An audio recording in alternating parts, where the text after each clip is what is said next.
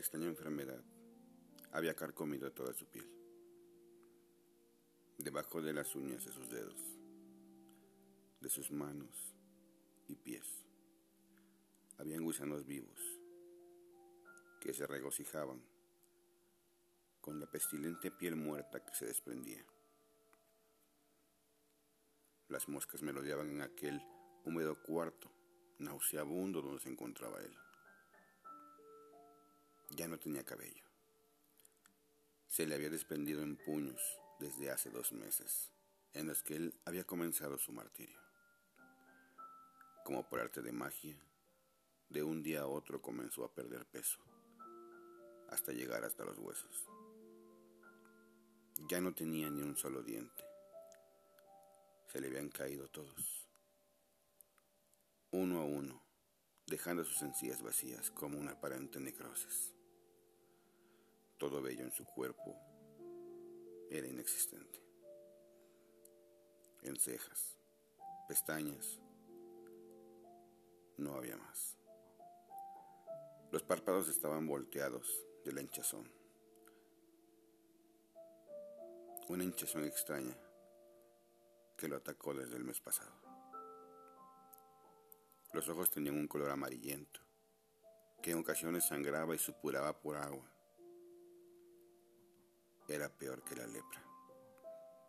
Aquella enfermedad que en su época acabó con cientos de vidas, la nariz se le había caído a pedazos, dejando expuestos únicamente dos orificios por los que respiraba el poco aire que apenas inhalaban sus pulmones.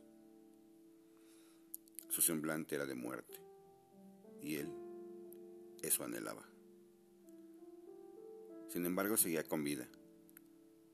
Sus genitales estaban triturados, eran carne molida deshechos por completo. Apenas podía sostenerse, apenas podía arrastrarse cual gusano por su putrefacción. Ningún médico puede ayudarlo.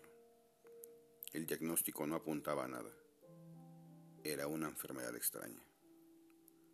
Un error quizás de la propia naturaleza. Una enfermedad que todo lo podía existir en su mente y en los deseos de aquella mujer que se había obsesionado con él.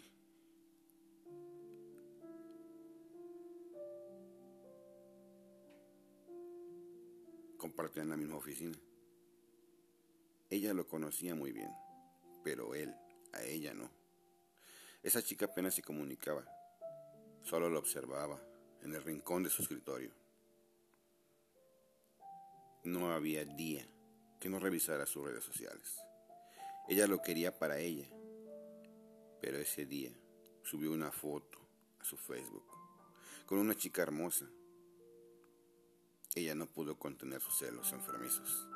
Estaba destrozada. Supo que su historia de amor jamás se concretaría. Así que un día consultó a un brujo que le ayudó con su macabro plan, llevándole aquel muñeco vudú que compró en eBay. Su destino era peor que la muerte, transformarlo en un cadáver viviente.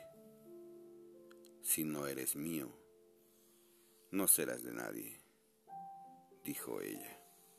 Y así comenzó el martirio.